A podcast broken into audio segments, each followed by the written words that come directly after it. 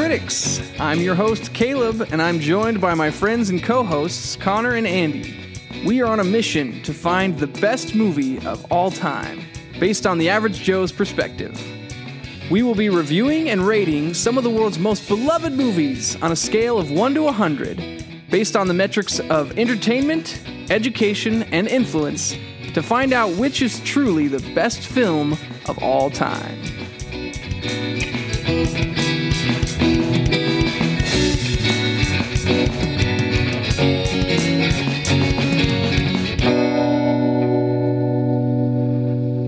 Guys, welcome back to the pod.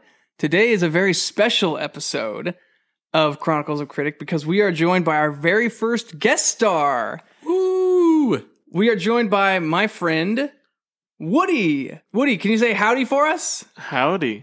What's up, Hey, guys? hey, Woody, is my There's- name on the bottom of your shoe by there's- chance? Oh, that's actually good. Usually people say that, That's but their good one. name's not Andy, so that's really Uh, convenient. That works. That really Yes. works. Yeah. People I like it. will be like, "Oh, Andy, like, like, uh, on the bottom of the shoe." I'm like, "Yep, that's the one." Do you get a lot of people making Toy Story references to you, Woody? All the time. I'm I'm used to it by now, though, so that's okay. I mean, it's a pretty unique name. is your name actually Woody, or is it like Woodrow? It's it's the middle name, Woody. Okay. Daniel Woody. So my parents thought I it like sounded that. cool. So I wish I had a cool nickname. Yeah. Woody's a cool name. Yeah. I'm jealous. I don't think I've ever referenced Woody in our friendship in like the the Toy Story. So I I, I don't know. that's I'm- okay. No, I, I think I'm, I'm I'm, proud I'm of that. I'm like I Yeah, wasn't I'm uh, proud of it. I mean, I just did just now, but okay. that was for the listeners, Bring you know. out bring out the big guns right now. Yeah. Yeah, so we're excited to have you on um, as our very first guest star. We had to have you on for this episode because you care so much about the the movie that we're doing, which is The Empire Strikes Back.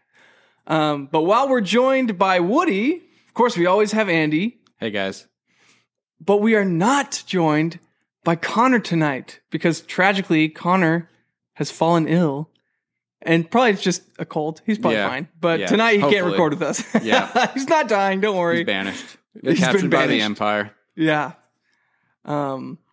So sorry for you Connorklers out there, as he was so affectionately called. Gigi, but wait, Gigi doesn't listen to the podcast. So Are there any Connorklers out there? let us know on Twitter. yeah. Who cares that Connor's sick? Let us know. but as I said, Woody, we wanted to bring you onto this episode in particular because I remember I like did a poll on um, Instagram asking what is your favorite movie, and yours was Empire Strikes Back. So tell us a little bit about that. What's your experience with the movie? Why does it mean so much to you? Yeah. Um, so, like a lot of people, I am a big Star Wars fan. And so, you know, Star Wars as a whole is at the top of my list. Um, but uh, I think, like a lot of other Star Wars fans, Empire Strikes Back is kind of at the top of the list. Um, and I think we'll get into all the reasons why. Um, but, uh, but I think the best Star Wars movie. So I'm excited to talk about it. I agree with you 100%, Woody. For me, as a big Star Wars fan as well, Empire is definitely, like, definitively at the very top. Like, none of the movies come close to it. Yeah, you know, I mean, me personally, I like A New Hope better. I think it's better, but I recognize that by and large, the Star Wars fandom has decided that this one is the best of the franchise. So that's why we chose this one to do today, you know? Um, so let's get into likes and dislikes. Let's talk about what um, what it is about this movie that you love so much, and maybe some things you didn't like so much. So, uh, Woody, you want to start us off with just something you liked about the movie? Yeah. Uh, one of, I think, the coolest things about this movie uh, is how the settings uh, are in this particular Star Wars. I think in A New Hope, you get this cool intro to the Star Wars world, and you have Tatooine. Um, but something about the the settings, the places that Episode Five takes you.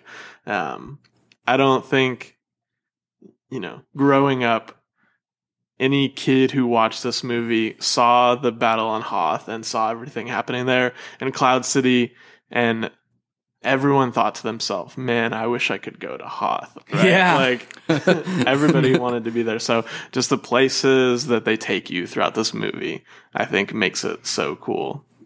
Yeah, Yeah. I'm a Cloud City boy. I'd rather go to Cloud City than Hoth.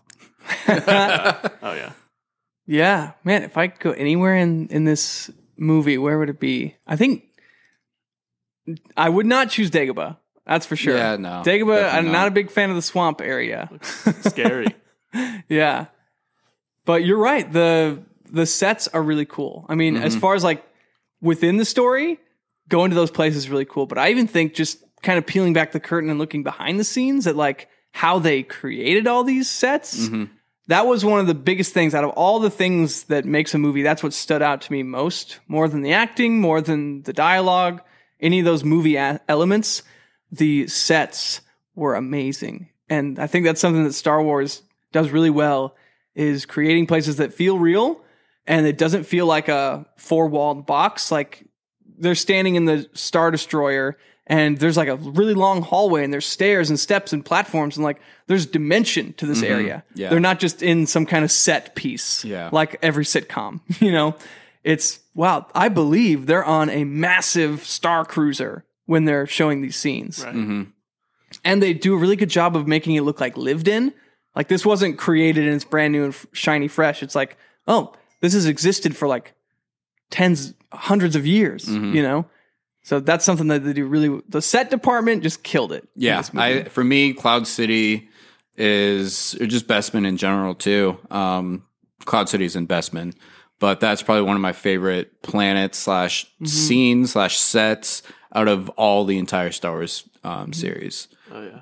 Like you look at just the when they're there, um, the labyrinth of it's like a maze as they're kind of navigating it around and you know the different elements to it right you got the carbonation chamber um Yeah. and then there's the like the wind tunnel where Luke and Vader like duel it out towards the end i think it's just fantastic to kind of see that um especially like just on screen and like I one of my favorite things with this movie to do is like I feel like I have to watch it on a big screen Mm. Yeah. because uh, just like like we're saying, the scenes of this are are just phenomenal. So Take it all in. yeah, just take it all in, and like that is absolutely one of my favorite scenes is that wind tunnel scene with uh, Luke and Vader towards the end. I will say we were talking earlier about like Star Wars video games and stuff. Pretty much across every Star Wars video game I've played, Bespin is my favorite level to play. Yep. Oh yeah.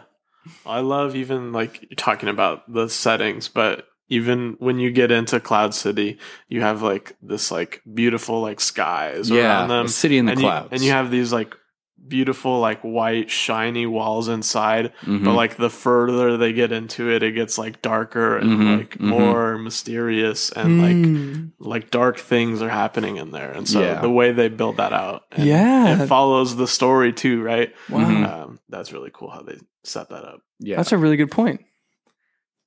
Something else I liked about this movie right off the bat, the whole like Wampa sequence Mhm. um, when Luke is caught. I'm pretty certain that when he uses the Force to like pull his lightsaber out of the snow, I'm pretty sure that's the first time in Star Wars Yeah. when they use the Force to actually move an object. Yes, because I, I that's like a point I was gonna like mention later on, but I had to like do it. mentally. I had to do a mental like rewind to figure out like okay, like in A New Hope is they don't use the Force in that kind of way at all. And that is the very Yeah. first time that you get to see that. And I wanted to make that comment because, and this can go into like just the influence section towards the end, but you know, as a kid, any like I, I would bet anybody who has seen that scene has tried to do that before. oh yeah, come Still on. try, still try to do it to this Every day. kid, yeah. I have dreams about doing it and actually working. Yeah. Like, that is one of the coolest things ever. Yeah, talk about superpower. That would be my chosen superpower. Yeah. Like use the force. I would use it to like get the remote or turn off the light switch or something Yeah, lame like that, yeah. but it would be awesome. Yeah. So one of my buddies, um, give a shout out to my buddy Phil. He told me this story when he was younger.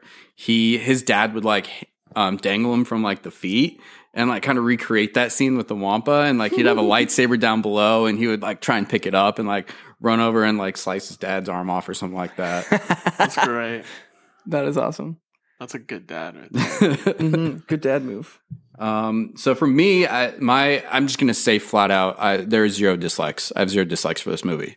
I think it is near perfect. Um, one of the best or one of the most just incredible likes about this movie, I think, are the characters, and that you know I'll talk about that later on. But just the character development that was put into this movie is you know it sets the bar for a lot um not only for star wars but for hollywood in general um and i think a lot of that can be attributed to just the the crew that worked on this movie. Uh, and that goes into one of my other likes with just the technique from the directing and just the writing. Um so the movie was directed by uh, irvin kershner. He was a um I think he was a prof- like a film prof- uh, professor that George Lucas knew, and initially he like had some sort of um he was yeah he was kind of hesitant on wanting to direct it, but his agent was like, uh, "You should direct this. Like this is gonna be big."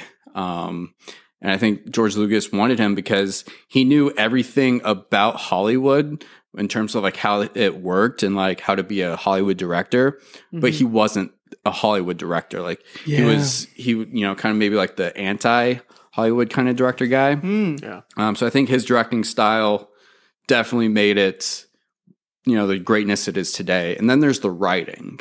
Um, I did a little research on this because there's two two writers that are credited with it. Uh, you get Leigh Brackett and then Lawrence Kasdan. Um, just like the little bit of reading I did on Wikipedia for this about Leigh Brackett, because I've never heard of her. So she was a female science fiction writer that wrote a lot of just novels and whatnot. And George Lucas came to her with the script. He was he didn't want to write or direct the movie because he was I think busy trying to deal with the studio um, and like creating Lucasfilm and like building up ILM. So he um, outsourced it to somebody else. And Leigh Brackett in, like initially came up with a just a rough draft that her and Lucas worked on. Um, she actually ended up passing away of cancer before the movie came out. Um, George Lu- Lucas took her script, uh, added his kind of element to it. He's never been the best with characters, so he met with Lawrence Kasdan, who was fresh off um, from working with George Lucas on Indiana Jones and the Raiders of the Lost Ark. And I think when Lawrence Kasdan handed Lucas the script for Raiders, um, George Lucas was like, "Hey, would you mind rewriting or like making edits to Empire Strikes Back?" And so he took it, and then he actually added some of the, I think, more iconic stuff with this film. Um, he made it a much darker film than I think the previous script was, Mm. and then he saw, you know, the this trilogy of Star Wars movies play out like you know the three acts of a movie. So the second act of the film um, is when things start to go bad. And that's exactly what happens in this movie. Hmm. Yeah, that's a good little history lesson on the film. I love that. You know, going back to what you were saying about how George Lucas hired the director specifically because he was not associated with the Hollywood aspect. This movie, George Lucas took on on his own. Uh, he didn't try to get funding from an actual like production company. He just like basically got a personal loan. Like, Yeah, oh, just a flat eight hundred million dollar loan from Wells Fargo. but um, I think it was American Graffiti that paid for it. Yeah, yeah. and I'm sure Star Wars New Hope paid Yeah, for yeah. a lot of it, but it yeah it made it possible for him to make this movie exactly how he wanted to, with nobody telling him what to do, what not to do. He could just make it completely his own. Yeah, yeah. He has that complete creative control. You don't got, you know, studio like Disney is today that Ooh. puts, you know, Mickey's gloves all over the movie. you know, trying to add stuff, add characters, take away stuff, add certain things. Yeah, I, I do love that creative control that he kind of had during the early stages of Star Wars. hmm Hmm. Any other likes, Woody, or dislikes? Um, I I'm with you as far as the character development goes. Yeah. Um, even I think one of my favorite things about this movie is kind of the introduction you get to Lando, and Mhm. I think Lando probably personally I think one of the coolest Star Wars characters, um, and the way that his and Han's relationship you kind of see it uh, play out, and then I enjoy even looking back when you have you know a movie like Solo come out that gives the background for it. Yeah. yeah. watching Empire Strikes Back again after knowing everything they went through with the Falcon and all that stuff. Mhm. and the first thing that Lando says to Han, you know, good to see you again. You know, like they're best friends and they didn't Mhm. have all these things that they went through. um, but between them and, you know, Han and Leia's relationship and really you have like the three big characters, but they're like never together in the whole movie. Yeah. But Han you and, and Leia, and then, yeah. Yeah. Yeah. But each of their characters develops in such an interesting way. Um, so I think, yeah, I think a lot of that probably can be credited to Kershner directing and Hmm. taking those character Yeah. arcs in a new way that probably Lucas wouldn't have, I think. Oh, yeah. You can definitely see that from the prequels. Well, I'm going to add in a dislike actually for the movie. And I don't know if I would call it a dislike, but something that never made sense to me was the AT-AT walkers. How did that not make sense? Because this is the most ineffective vehicle you could choose to like go against Huh. this rebel base. They're like the slowest possible, like Mm-hmm, wheels over legs any day. And then not only that, but they have a glaring flaw, which is pointed out by them just being able to be tripped Immediately by a tow pointed out. cable. Well, you know, it sounds like I I mean, when it comes to just flaws with the Empire's, you know, vehicles of mass destruction, right? You have the Death Star with the tiny little hole they forgot to board up. you know, they had to make a whole movie about that. So maybe maybe maybe some- Disney will make a whole new Yeah. movie about this serious flaw with AT-ATs. Um, and how the, the Rebel Alliance just happens to have tow cables They on were the back of their snow speeders. They were originally designed with wheels, but some like rebel insurgent decided, no, we should make them with legs. It's way better. Well, so interestingly, so when I was doing research on um, Leigh Brackett, the the first one of the first writers for the script, she when she was writing out the script uh, for the Ha sequence, um, I think she described the Empire attacking the vehicles were they're tanks with wheels. So some point, maybe it's George Lucas, maybe he has a thing for like you know arms or legs or whatever you want to call it. I think Lucas said he was inspired by how elephants move. Oh. Yeah, Oh, walkers, that makes yeah. a lot of sense. Actually, like, yeah, again, that's that'd be a cool. Elephants Like, there were war elephants? Elephants are too slow for war, probably. I mean, they look mammoths? intimidating. but- Yeah, I'm trying to think what's the most effective predator in Yeah. like Antarctica, and like a woolly mammoth are obviously extinct, so they don't work out too well. Um, No, that makes sense though. yeah, and I will that. say, um, walkers, those AT-ATs, they look really cool. If they had wheels, Oh, yeah. they would not Yeah. look nearly as cool. Yeah. And I've actually seen them in real life. so have I. because yeah. we went to Galaxy's Edge in Disneyland, and they're you're face to face with a Oh. life size walker, and it's Yep, incredible. pretty wild. I- So yeah, I'm that was actually pretty glad for that that they made him that way because it was way cool to look at. Yeah.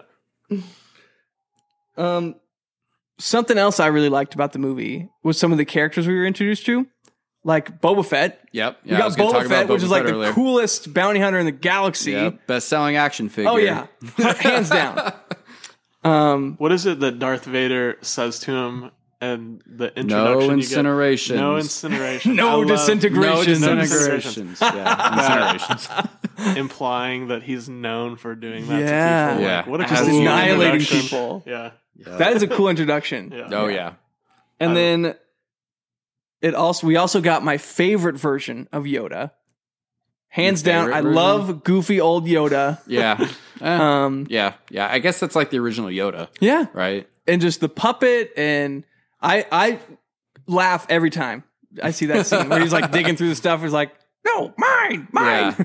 mine, or I'll help you not." That's that's funny because I, I remember growing up as a kid and watching this movie, and my brother was especially scared of the Dagobah scenes because of Yoda. really? Yeah, especially the scene when he's like, um, "I'm not," s- and he looks like, "I'm not scared," and Yoda's like, "You will be." That is pretty creepy. That is, that is really like that the is darkest yeah. you're, of the he's movie. A freaky you're like, little what? guy. And I feel like he's like that's kind of a a character we've seen before of like just this old, really wise character pretending to be this goofball. Yeah. But then Yeah. he kind of turns around and he's like, Oh, I was testing you. Like I'm Yeah. really this old wise guru or whatever. Um, so I thought that they actually pulled that off really well. Yeah. Oh yeah, definitely. Definitely went the good direction with especially just his his you know like you're saying his appearance and making him smaller because Luke shows up and I'm just talk about this later on too. You know, Luke shows up and he's like, "You can't be a Jedi Master. You know, you're you're like two feet tall." Yeah. Judge me by my size, do you? Oh, yeah. Uh, something else I like about this Yoda is I feel like they got his dialogue right Mm. because we all know Yoda speaks like in a kind of backwards way, but he, when you listen to his lines, he doesn't do that all the time in this movie. He he says a lot of words. It's like there's plenty sentences he says like a normal person, but then you go to prequel Yoda, which has someone like it's like instead of saying uh, Darth Vader's going to kill you, it's like kill will you vader is going to like it's like Yeah. really disjointed Mhm. or like i remember in attack of the clones there's one point where he's on a gunship and he's like around the survivors a perimeter Yeah, create yeah. and it's like that does not sound like anything What is Yeah, that yeah, they they definitely took it a little too overboard with Yoda in the prequel series. Mm-hmm. Um, I love the idea that as Yoda gets older, he talks a little more normal. Something Yeah, about that right. is just funny. well, to just me. being yeah, being isolation on Dagobah Yeah. probably does that to you. yeah. but it's funny because the way he talks also it kind of makes him seem wiser at some point Yeah. like when he's given the lessons like like kind of sophisticated Yeah. in a way. Yeah. Yeah. uh, in a strange way it does Yeah. it works Or like he's British or something. yeah. yeah automatically makes you smarter yeah. That's true. Um any other likes dislikes No, I, I have a lot of stuff saved for kind of the categories. okay Um, because I it like overlaps, and I, I would rather much talk about it uh, when we're in the categories. all right i will say i just have a couple like random things that don't belong anywhere so i'm gonna say them Okay, let's do uh, it. things that I meant that I noticed, like in the beginning when Luke is like headed out, he says goodbye to Chewbacca and he reaches up and like pets him, like scratches his neck Hmm. like he's a dog or something. And I feel like I've never noticed that before, but it was I don't think I I've found it ever funny. noticed that, He like yeah. reaches up and like scratches Oh him. yeah. Well, and then doesn't Chewbacca like turn around and like hug him? He gives him a hug, yeah. So I thought that was funny. And then um another thing, I don't know why I wrote this down, but the probes, I was listening to another podcast that, that were talking about like the weird noises the the, The Imperial probes probe- make. Yeah. And they said that it sounds like the probe is saying, Man over the fence, man over the fence. like like they, ah. that's that's what it's saying. And so now every time I watch the movie, I can't unhear man, over, the, fence. Huh. I would love to know the story behind that, like how Yeah. they made that sound. Yeah. Maybe Where did that come from? Maybe someone is saying something. I don't Well, they definitely probably have something very creative, like the sound department with Lucasfilm. I worked overtime trying to create sounds for you know all Star Wars from the lightsabers to blaster noises. So I I would bet that it's something strange. hmm there's one there's one scene in particular that bothers me a lot every time I watch it. Um, and it's like I would say it's like a sound issue or it's either an effects issue. Okay. So this like the exact point when Luke is exiting the Wampa cave, um, his lightsaber is turned on. Okay. But like right when he gets up to leave, you hear his lightsaber turn off. Mm. But after the the sound of his lightsaber turning off, like his it, it it's still on. Like the effect of the lightsaber is still on. Then like next scene is him outside of the cave and his lightsaber's off. Like that scene bothers the crap out of me every time I watch it. And after, you know, God knows how many special editions have come out, and that's not been fixed. That's funny. I've never noticed that, but now I, I yeah, won't it's, be able to. it's to. Glassbreaker. You will notice it immediately now. Wow, it's almost like neither. uh, Leia's fingers in Return of the Jedi. Oh yeah, Jeez. the long nail. yeah. As far as something that bothers me, I mean, it wouldn't, doesn't really bother me, but how they pronounce Han's name, Han. Han. Han. yeah. Yeah. Uh, it's funny because even George Lucas, there's a couple interviews where he says Han Huh. instead of Han. So I'm like, which is it? It's Huh. it's Han Solo, but Han. it's it's funny that he says Han. It reminds me of um Well, say say hand. hand Say Hond. Hond. Okay, are you British or are you American? Han. Han. Han Solo. Hand. Hand. I've heard And- people talk about that even with the walkers because they'll ask, you know, do you say ATAT or do you say, AT. at at? No, no, not Or do you say It's Walker? AT-AT. But Dave Filoni, the guy who does the Clone Wars and a lot of the newer stuff, says you can call it whatever you want. Any of those that's true. three is fine with him. You can So- call it an all-terrain armored transport if you want. There you go. I did Star Wars trivia once, and that was one of the questions. was, Really? what does AT-AT stand for? I had to Google it real quick. Nobody was looking. That's a good one. All-terrain armored transport. Uh, it's like um, Han's name is like my mom's name. My mom's name is Lara, but everybody says Laura. Lara. It's Lara. So it's like Lara. my mom is Han Solo. Yeah. You're just getting called Han all the time. Yep. Wow. You don't have that problem, Woody. Woody's pretty easy to Woody. pronounce. Woody. Woody. Hello, Woody. Talib. Maybe if you were British. Yeah. Woody. It'd sound more sophisticated if you were. All right. Well, we're going to get into our ratings, but first, a word from our sponsors. Today's episode is sponsored by Tauntaun Fur Coats. With winter coming up, you're going to want to bundle up with the galaxy's most warmest fur coats out there, made of 100% genuine Tauntaun fur. Tauntaun fur coats are especially great for introverts. Buy one and you're guaranteed to have people stay at least 10 feet away at all times. Our Tauntaun fur coats are available to purchase today for 11 easy payments of 38 galactic credits. Access our merchandising store on the HoloNet using any holocaster. And I thought they smelled bad on the outside.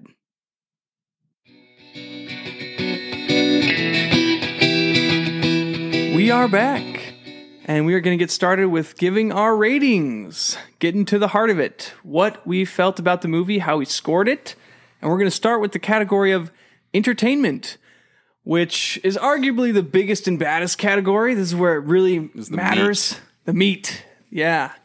Um, so basically, what entertainment means is how genuinely enjoyable was the movie? Did it pull you in? Did you like the story, the plot, the characters?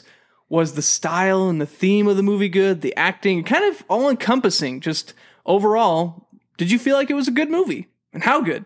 So, we're going to start with our guest star, Woody. What did you feel like this scored? This movie scored in this category, and why? All right, so uh, Empire Strikes Back for entertainment, I gave it a 96. Ooh, near perfect. So Nice. I'm really, really shooting high on this one. Uh, but honestly, it's hard to not be entertained. I feel like watching this movie. It's a little over two hours, but it doesn't feel like it. It feels like it goes by a lot faster. And even For sure. even some of the slower scenes, like you know maybe on Dagobah and stuff like that, uh, you're still really like drawn in because you have these new characters and they're giving exposition and talking about the Force, and you're learning more about the way of the Jedi and um, all this stuff. And so, um, so it doesn't feel slow. It doesn't feel boring at all. Um, and the whole direction of the plot of the movie, I think, is great. Um, even though it's so interesting, I think that this movie is way darker than A New Hope. And like, even you look at the main characters, nothing really ends up well. Like Luke, you know, spoiler, like Luke loses a hand, like Han gets frozen, Leia doesn't have as bad of things happen to her, but still nothing goes very well. Um, but it's so enjoyable and even like lighthearted. And I feel like this movie is a lot funnier than A New Hope 2. Um, C3PO gives a lot of good comic relief. Yeah. Um, but even the characters are just, I think, really enjoyable. So, um, so I don't feel like you're bored at all watching Yep. this movie. So it's pretty high up there. Oh yeah, I would agree. In fact, I gave this movie a 95. That was my score. Okay. So I feel good about my score. yeah, then. right on par. um, for some of the same reasons, but I think overall everything works perfectly that makes a movie good. You know, you're talking about the story, the pacing, the score. Hello. Oh man. the Yeah, right. visuals, um, obviously the sets, which we talked about, the effects are good, Even the dialogue, that's not George Lucas's strongest point, but the dialogue was okay. Um, so really, all that pulled together, it made for a, a really great movie watching experience. And I will say, when I um, when we decided to do this episode, we usually, I mean, obviously go back and watch the movie and kind of write some notes about it. I was almost like, I don't need to watch this movie again. I've seen it Yep. so many times. Yep. But I watched it uh, yesterday and it just felt like a warm blanket, man. Like, oh, this is such a great movie to watch. I was, like you said, not bored the entire time. I was genuinely entertained and pulled in the whole time. I just, I, I loved watching this movie. Um, and some other things I liked about it. I mean, talking about the characters, I forget who said this, but they were saying that all great characters have a silhouette. You know, mm-hmm. you're talking about Indiana Jones walking into the the bar and you see his like shadow on the wall and you mm-hmm. know that's him. The hat, the whip, um, his stance. You see a silhouette of Indiana Jones, you know who it is. And that's what I think Star Wars does phenomenal at is just these characters who have really recognizable silhouettes. Mm-hmm. Obviously, Darth Vader, um, Yoda is a great one. Yep, yep. Even Luke Skywalker is pretty recognizable, like with the lightsaber, whether it's like ignited or it's just like on his belt. Um, and his kind of garb, it's like a little flowy. Um, Star Wars has a lot of those characters who are recognizable by just the outline of their figure. And I think that's something really cool. That's a cool element that not every movie has. Um, and then obviously props. There's some amazing Oh, God, props. yes. Yep. I don't have to go into Love that. props. But you know I love props. In fact, for my birthday one year, my wife got me a a replica of the Skywalker saber. Mm. This was like the pinnacle of all lightsabers. That's still my favorite, most favorite lightsaber hilt of all time.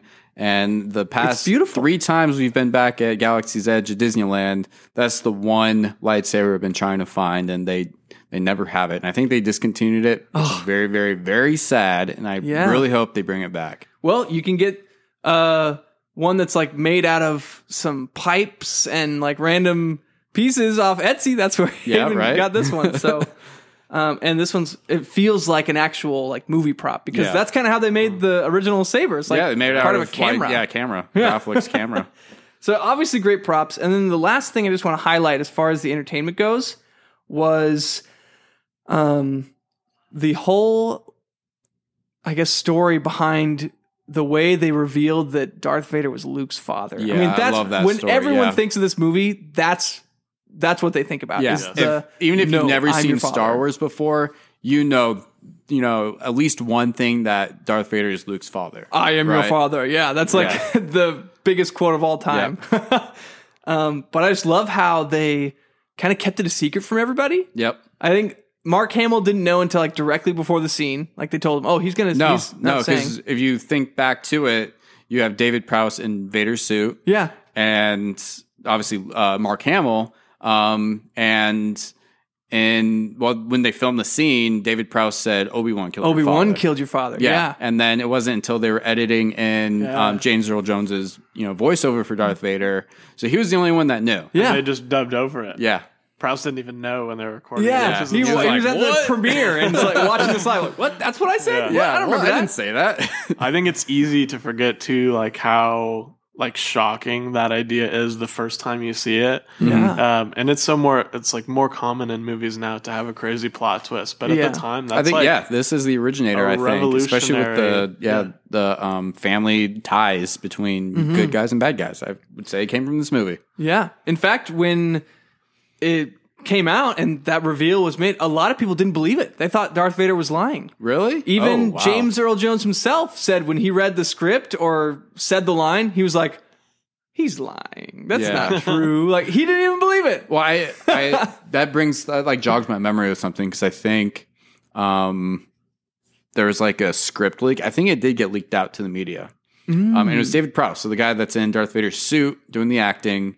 He jokingly he said this as a joke to some like media outlet, news reporter, whatever.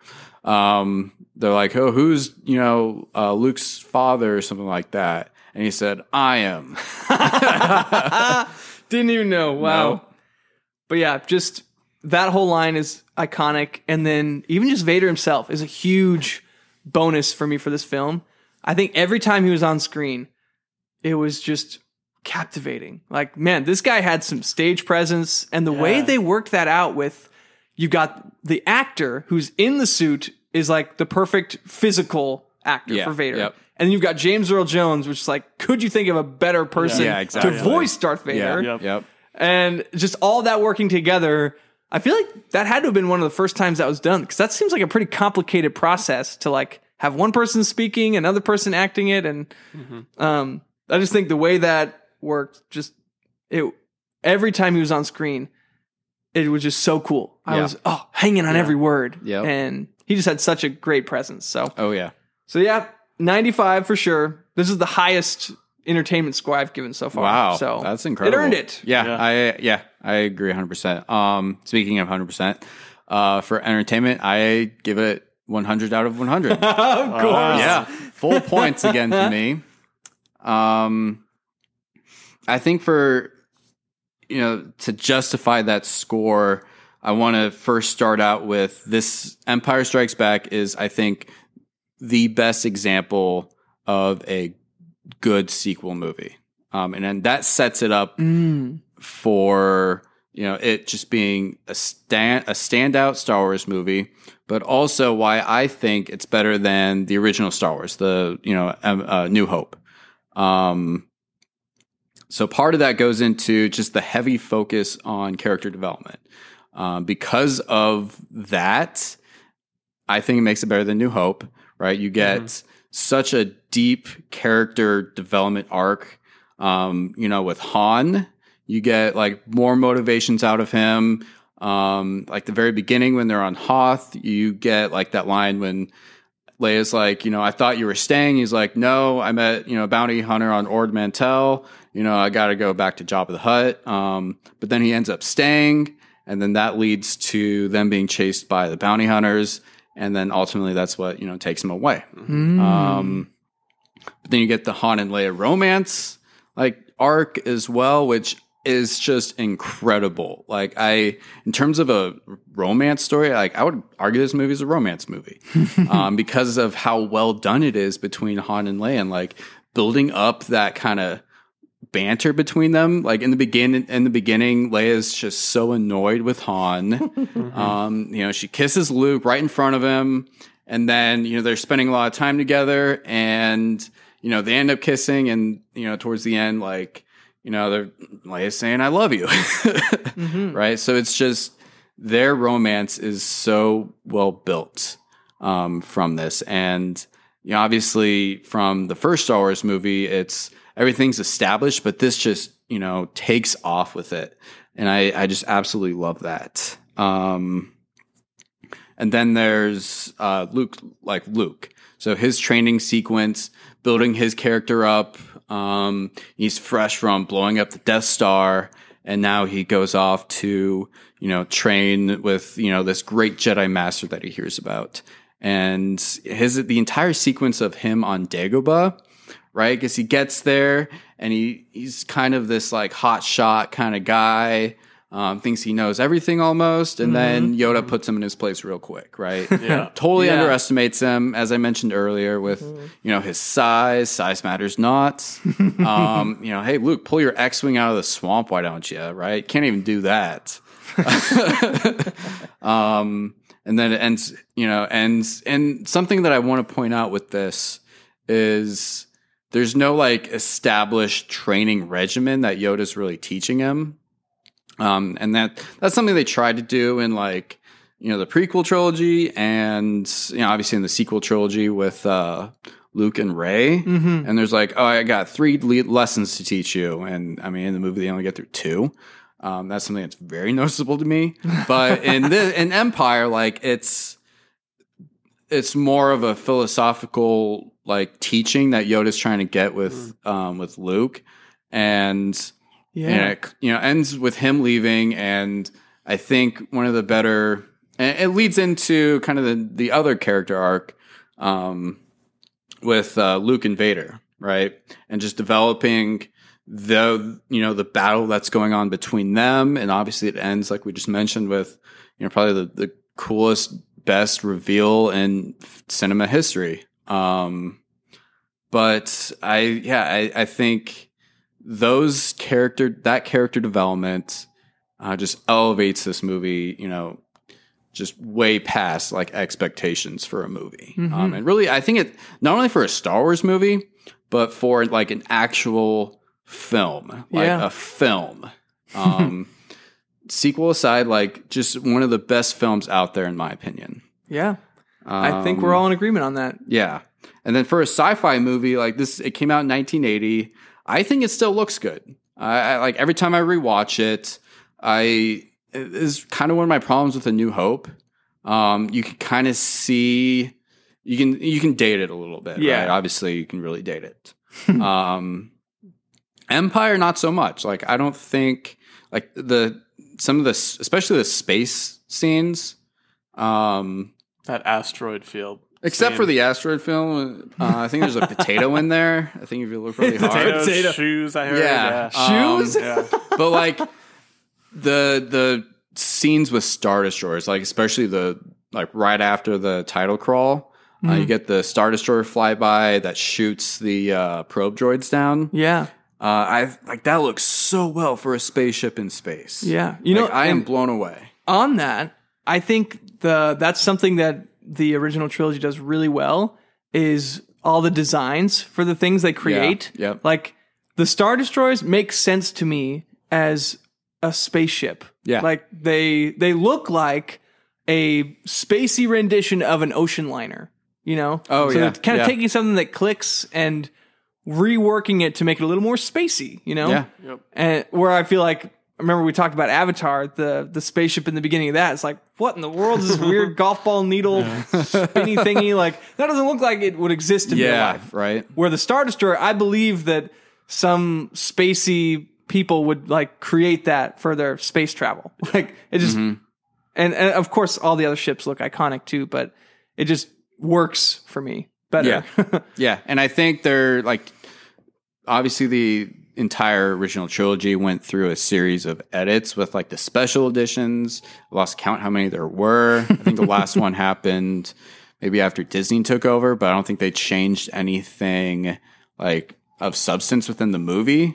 Um, but out of the the original three uh, Star Wars movies, Empire was the one that was changed the least in terms of something that was like dramatic, like a dramatic change within the plot or a character. Uh, most Yeah. of it is just like updating like some of the um, scenes, like the background scenes in Cloud City on Bespin. Um, kind of really and like revamping the Wampa Cave in the beginning. Um, I think those the additions they did to that like just elevate that scene Oh, a for bit sure. too, and it doesn't look just whack. It's not like the CGI thing. It's it looks real. Like it looks like it could be a guy in a Wampa suit. yeah. Um, and then yeah, I think that's pretty much really it. And there's the the scene with the Emperor that was probably the most changed like Mm. character. Sure. Um, but that doesn't uh, that doesn't bother me as much as like the edits they did in like Return of the Jedi or Hmm. New Hope with Jabba. Um, In the original Empire, it was an actor with, I think, chimpanzee eyes. yeah, over that- that. yeah, Oh, they, they yeah. like yeah they Seeing the original of that is like it looks really creepy. Yeah. oh, it's super creepy. Yeah. yeah. Yeah, Glad they made that That's a good update. Yeah. Yeah. So yeah, that's yeah. So um, yeah, for entertainment, I give this uh, full points. Yeah. Right on. Well, all around top marks for entertainment. So, moving on to the next section, which is education. This has more to do with the film's value and worth as a story. Um, because really, when you get down to it, stories are meant to teach us something. They're meant to instill values in us. I mean, that's where storytelling began uh, in the oral tradition. Um, pe- people would tell stories, cultures would tell stories in order to teach morals. And so that's why we include this category in our grading of the films because we want to recognize that. If a film does that really well, they deserve better points. Um, maybe it wasn't as entertaining, but it was much more educational. Um, and so with that, sometimes it's just about the messages that are portrayed. Other times it's about the characters and it can we emulate their morals. And then I would say the the best version of this, like the way to score highest is on personal impact.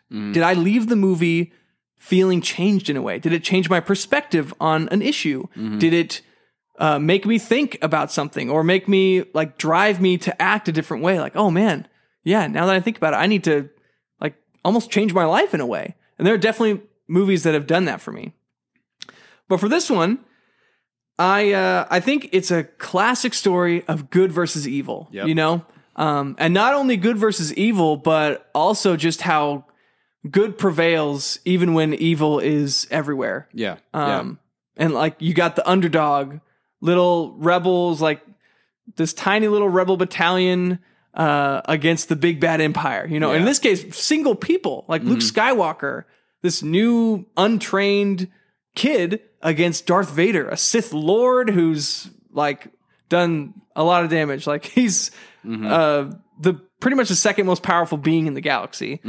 Um, and it's just a story of fighting that fight and standing up against the oppression and evil, even when the odds are insurmountable. And I think it's funny that Han Solo says in the film, never tell me the odds. And that's kind of the attitude of the good characters in this. Like, yeah, Yeah. I know the odds are uh, a million to me, one. They're yeah. stacked against me, but I'm still going to do this because it's the right thing to do. So I think that's a that's a great message. Um, also, somewhat of a side note, Lando's sacrifice. I think Lando's actually a great character. People look at him like, oh, he's this bad guy. He's this swindler, this charlatan or whatever. He made it so Han Solo got captured and he was their downfall. But I look at him and during this watch, I was like, dude, he's like the hero.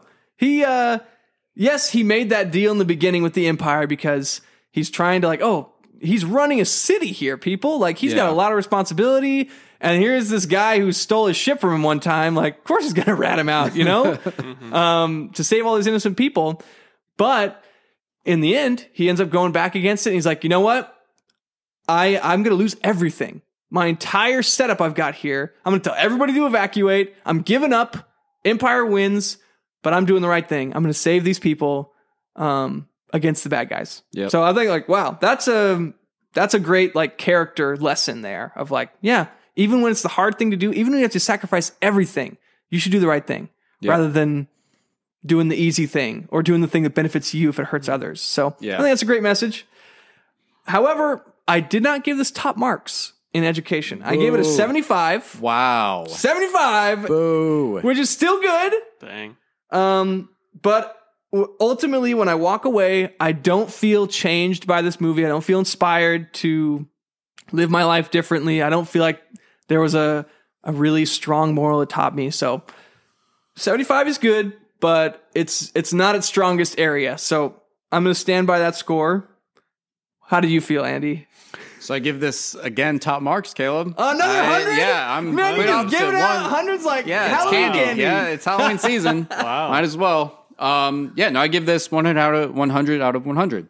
Uh, you you touched on a lot of the points I was going to make, but so that's why I'm like con- kind of confused why you wouldn't give this top marks. Um, so like touching on that good versus evil, I think the Empire like really battles that out even more, right? Uh, you start the movie out, and you know in the previous movie in New Hope, the the rebels came out victorious, right? They blew up the Empire's big battle station, and uh, you would figure that they'd be in a position of you know just uh, of power, I guess. But you know, Empire strikes out with them on the run, and Empire's looking for them. They're in hiding, and then they're found, and you got this really cool Hoth scene, right? Um, and then the rest of the movie is kind of spent with you know the good guys on the run, and it ends with you know the the good guys at their lowest point. Um, which is what I absolutely love about this movie is the fact that not only are the good guys kind of at their lowest point, but like the main characters like are are have been touched and, and touched in a way that's like you know the bad guys can hurt them, right? Luke gets his arm chopped off. Spoiler alert. Um, Han Solo gets frozen in carbonite, right? As a kid, that this was actually my least favorite movie as a kid because Han Solo is my favorite character, and seeing him get Mm. him frozen a in carbonite, right? Yeah, I was like, this? no, no, I don't want that to happen. Um, so yeah, just like you know, hashing out these elements of good versus evil, right? And then there's you know Luke's training on Dagobah when he goes into the cave. Um, there's so many moral lessons to be learned while Luke's on Dagobah, right? You look at uh, just underestimating oneself, um, overestimating like Yoda, like you're supposed to be this grand Jedi master and you're this small, you know, figure. Like, you know, don't underestimate me kind of thing. Um, Luke just giving up on himself constantly, like, no, I can't do that. Like, I You can't even impossible. try. Like, yeah, you you know, try or uh, what does he say? Do or do not. There is no try. Uh, there's so many good lessons that really also like fill out the the whole Jedi legacy from here, right? That's where they get like they fill in a lot of the Jedi story from just that scene on Dagobah with Luke and uh, Yoda. Um, and there's this element of friendship, right? Uh, Luke ends ends up ultimately leaving Dagobah um, to help to go save his friends, right? Yeah. Yep. So giving up, you know, forgoing what's I guess easy or necessary to do what he has to do, and that's to save his friends, even though he knows. Like I th- think there is, you know, a vision like you can get captured, and Ben and Yoda are saying, "Don't go, don't go. You're not ready to face Vader." Um, and that's like the ultimate part of his training is like, you know, in order like in order to finish being a Jedi, you have to face Vader eventually, right? And this is the first time we get to see him do that, and just that scene together with him, uh, with Luke and Vader in um, Cloud City, right? And Luke is so underprepared and he's beaten down like the entire time, and Vader is just like pounding on him and jumping on him.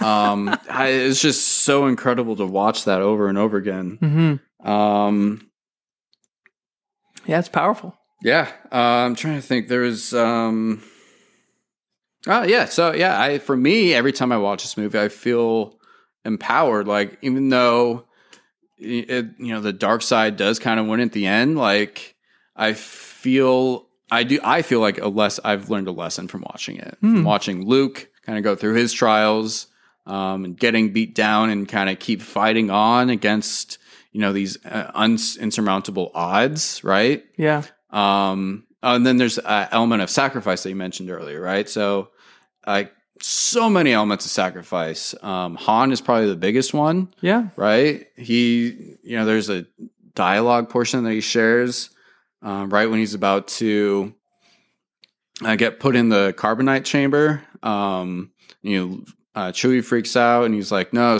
you know, you know, protect the princess," kind of thing, right? Um, you know, I. I think what do you mention? Lando sacrifices himself, um, or something, and I don't know. Like sacrifice is a recurring theme throughout this. Yeah. Um, yeah, so that's that does it for me. So I I love all of the moral elements from this movie. So I give it 100 points. Hmm. I'm curious to see what Woody thinks. Does he fall closer to my end or Woody's end or uh, Andy's end? Yeah, I'm I'm kind of maybe maybe I'm the good middleman here. I gave this an 88 for education. Ooh. Um, again, a lot of the same reasons. I wrote down a few quotes that I thought were uh, really good. Oh, I love a good quote. This side goes. I don't know one from Yoda: "A Jedi uses the Force for knowledge and defense, never attack." Um, I think that's great, and really tying into that idea, like you talked about, Caleb, of good versus evil, um, and you know here they're really defining that. Um, and the other one I wrote was from Ghost Obi Wan, uh, saying, "Don't give in to hate that leads to the Mm. dark side." Mm-hmm. Um, and that that's probably my favorite aspect of this is in terms of like learning a lesson, um, because Obi Wan gives this wisdom to Luke, and then Luke follows it.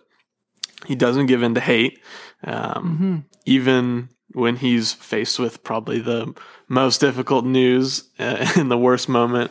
Yeah. Um, when he gets his hand cut off. Spoiler alert. Um, Once again, yeah. for the third time, we, we yeah. spoiled it. um, he he doesn't give in to hate, and I love this idea. Even looking at Empire Strikes Back in light of the prequels, and seeing that Luke is kind of undoing uh, everything that his dad did. Uh, his dad giving in to hate and choosing uh, to follow the dark side, and Luke doesn't give in, and uh, he he cares for the people around him, and uh, yeah, even like you said, Andy, that idea of just sacrificing for the Mhm. people that matter to you and seeing, you know, the character of Han in this movie kind of changing from just being, you know, whatever will get me the money, whatever will, you know, be the easiest way to go about things, and instead choosing to stay and go and try to save Luke and seeing how Luke tries to do the same thing and go and save Yeah, his Han and Leia. And so, um, caring for the people that matter to you and you love. Um, so I think there's some really good things to be learned there. Um, so again, um, yeah, maybe I'm the middleman and I'm kind of with you a little bit, Caleb. I don't, I don't walk away feeling like my life has changed forever necessarily, um, in that regard. But I think there's a lot of good, like actual wisdom. Um, and that comes from, I think, a lot of what Yoda is functioning to do in this movie. And so um, I think he's really the driving force for uh, teaching and inspiring. And that goes hand in hand with the force. So I give it an 88. I like it. That's a solid score. All right, Andy, do you want to finish us off with the final category of influence? Yeah, so in influence, we're looking at you know how did this movie change or better society? Did it have an impact on um, pop culture? Is it timeless? You're looking at context, so how it connects to history and culture. Um, you know, look at the quotes, um, and you know, did it impact other films?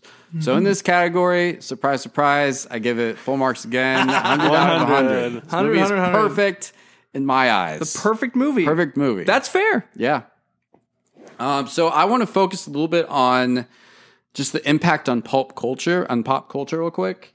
So you look at some of the themes in this movie. So I mentioned earlier, there's the um, the romance sequence between Han and Leia, and then there's the the father son sequence, you know, going on between um, Vader and Luke, right? So I think those two elements in particular, okay. So outside of Star Wars films, Hollywood has tried to kind of recreate those those moments, right? Um, and I think Empire does it absolute best, right? And I am saying that Hollywood looks at Empire and you know intentionally wants to remake it from Empire, but not uh, they don't do as well as Empire Strikes Back has done.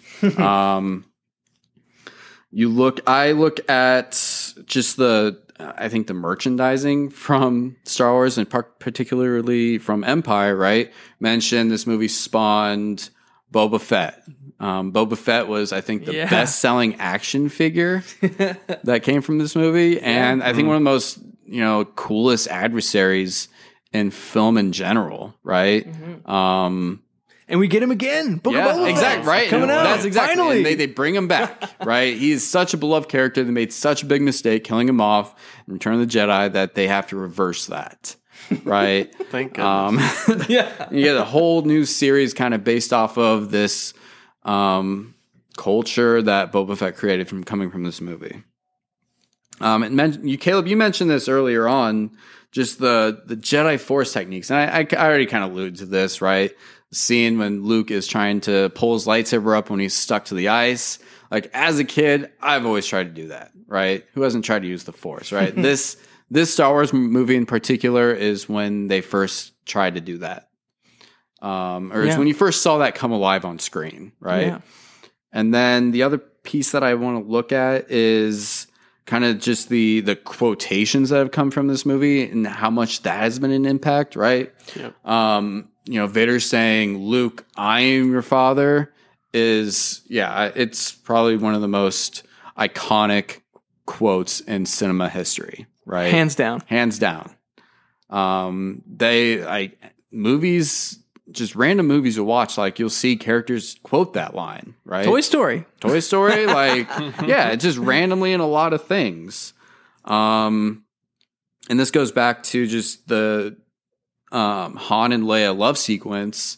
Um, as Han is going down into carbonite, and Leia's like, um, "Han, I love you," and you know Harrison Ford, being as suave as he is, he's like, "I know."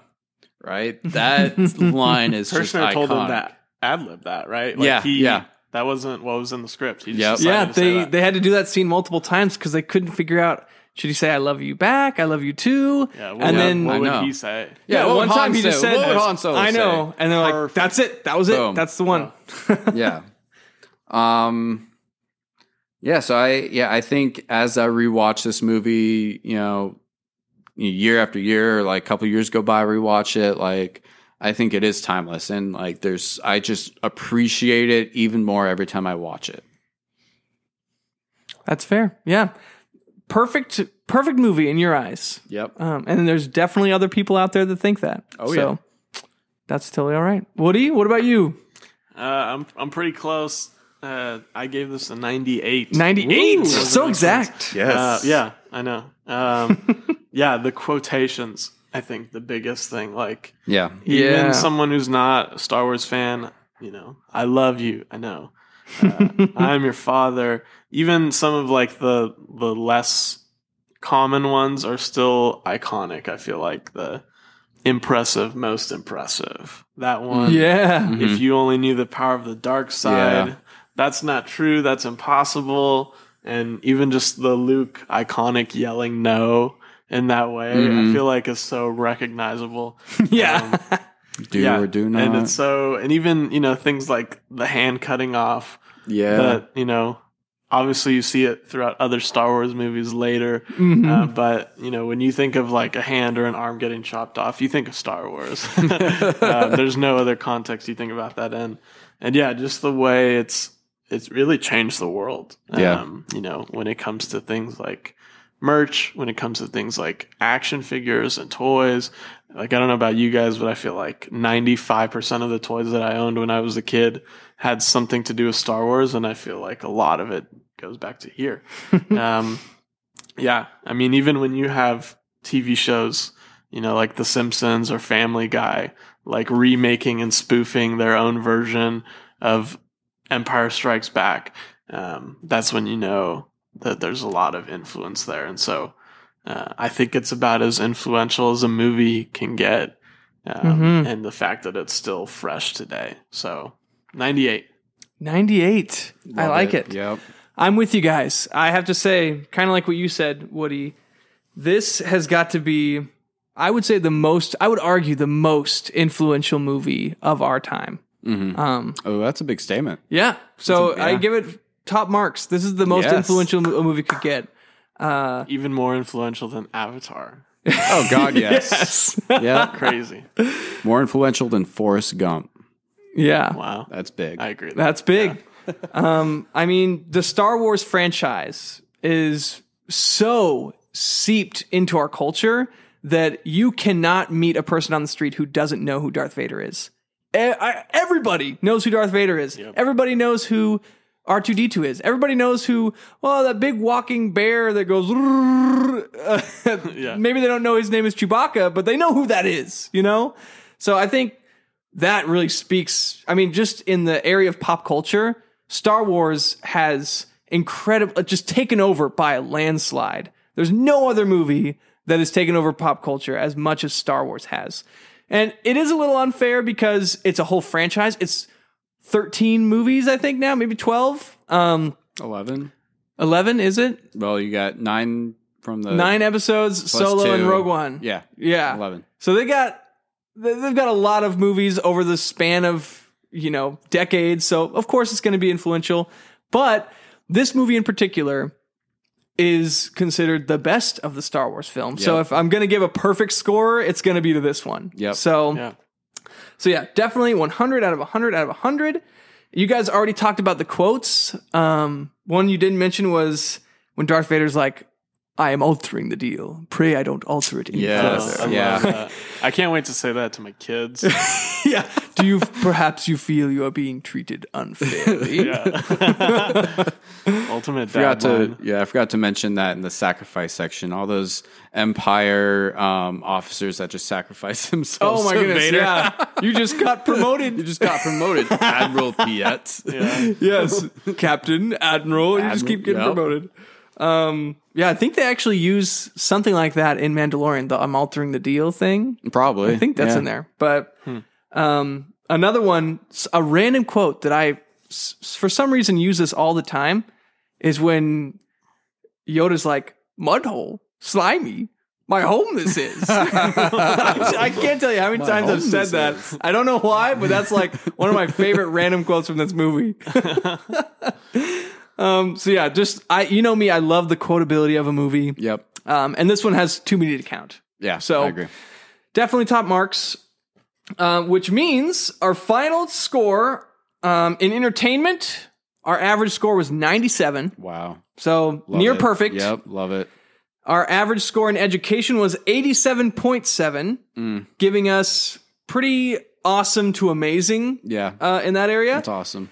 And then influence um, is 99.3. Woo. so Yes. that's Top about movie. as perfect as it gets. yes. which means our overall score for The Empire Strikes Back is 94.7, Ninety-four point seven. which means on our scale, we say the 90s are amazing and 100 is perfect. So this is a, I would call a near perfect film. So we definitely have uh, a really big movie to beat now, a juggernaut. It's going to be hard to knock this one out of first place. I, I don't mind if this Yeah, movie stays up there. It's worthy to Yeah. hold that platform, I believe. I think and, so. to be um to be transparent, it's a little bit biased because we are all like pretty big Star Wars fans. That's true. So you will probably disagree with us out there, and that's okay. Um, But you're wrong. but you're wrong. Yeah, we respectfully disagree. Yeah, we're we're we're your average Joe We have Wars we have fans. just definitively proven to all of you that Empire Strikes Back is the best movie of all time. Yep. So Yeah. um, Now- try to persuade me. Say, try, try to tell me otherwise. Yep. I really want to go play Battlefront now. Yep. Yeah, I'll, I'll we need to log talk- on. I'll just talk and it's me. All right. Well, any closing thoughts as we finish up here? Nope. I think we hit the big things. I think it is one of the best movies of all time. Yep. Yeah. I think it's time to get out of your uh, hole, Caleb. my slimy hut? mud hole. my home is uh, yeah. Well, thank you so much, Woody, for joining us. It was really fun having our very first guest star. Yeah, love Um, we really enjoyed your insights. Uh, if you guys would like to add your input, please let us know on Twitter and Instagram. On Instagram, we're straight up Chronicles of Critics, and on Twitter, we are now Pod of Critics. We've changed the name um, to include the podcast aspect. So reach out to us. We'd love to hear your scores. Um, yeah, let us know your thoughts. Yeah. And next episode, we are actually going to take a break from reviewing movies and do a little bonus episode for you where Andy Connor and I are going to be talking about our collective 10 favorite movies of all time. So uh, if you want to join us just to have a fun conversation and see what movies are our favorites, tune in next time on Chronicles of Critics.